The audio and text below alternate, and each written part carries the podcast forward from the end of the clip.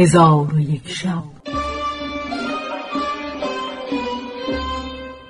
چون شب چهارصد و چهل و چهارم برآمد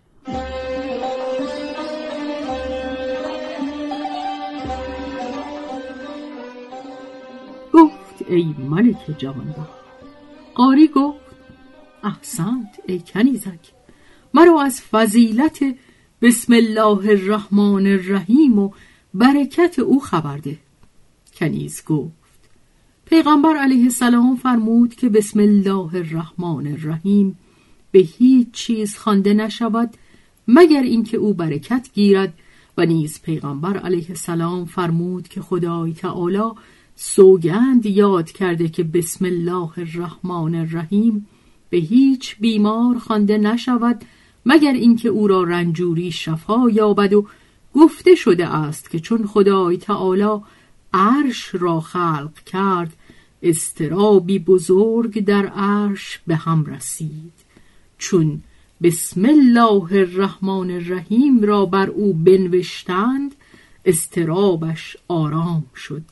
چون بسم الله الرحمن الرحیم به پیغمبر علیه السلام نازل شد فرمود از سه چیز ایمن گشتم.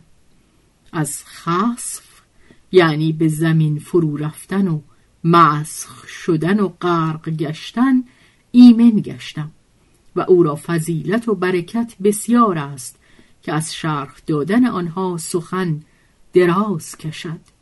از پیغمبر علیه السلام روایت کرده اند که فرموده است روز قیامت مردی را به موقف حساب بیاورند و از برای او حسنه نباشد.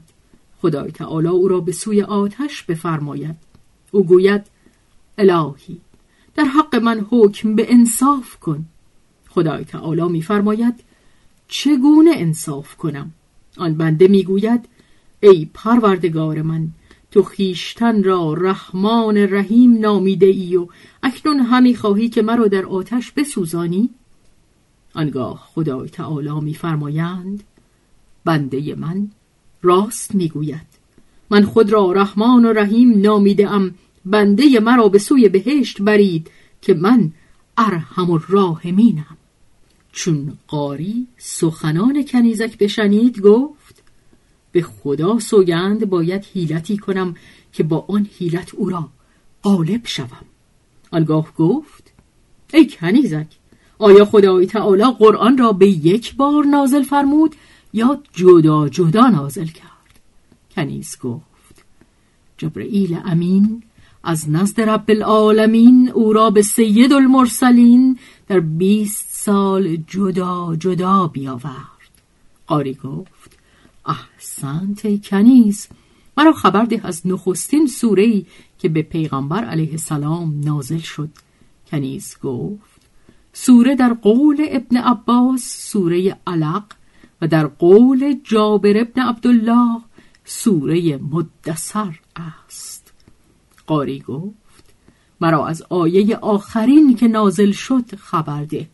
کنیز گفت آیه آخرین که به پیغمبر علیه السلام نازل شد آیه ربا بود و گفته اند ازا جا نصر الله و الفتح چون یاری خدا و پیروزی فرازاید بوده.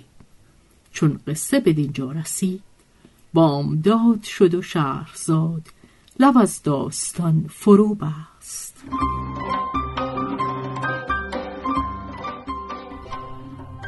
به روایت شهرزاد فتوهی تنظیم از مجتبا میرسمیعی.